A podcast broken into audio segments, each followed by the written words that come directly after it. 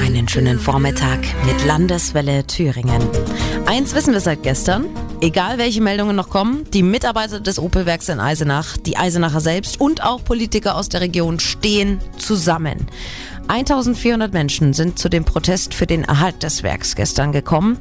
Sie haben Geschlossenheit gezeigt und sich gegenseitig Mut zugesprochen in diesen stürmischen Zeiten, in denen der Mutterkonzern P S A ja knapp die Hälfte der dortigen Arbeitsplätze streichen will.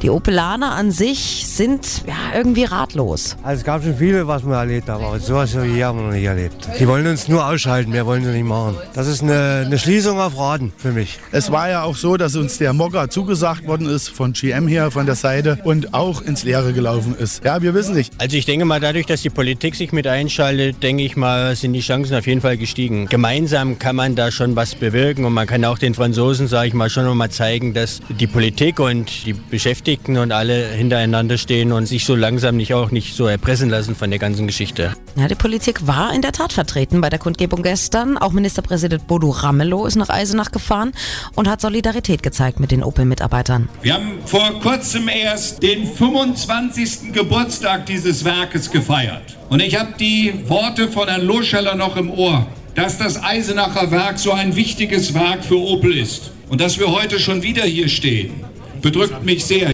Ein bisschen Hoffnung haben die Opelaner jetzt vielleicht doch, seit die Landespolitik ihre Hilfe auch zugesichert hat.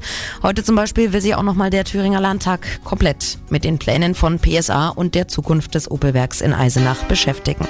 Wissen, was wichtig ist. Landeswelle Thüringen.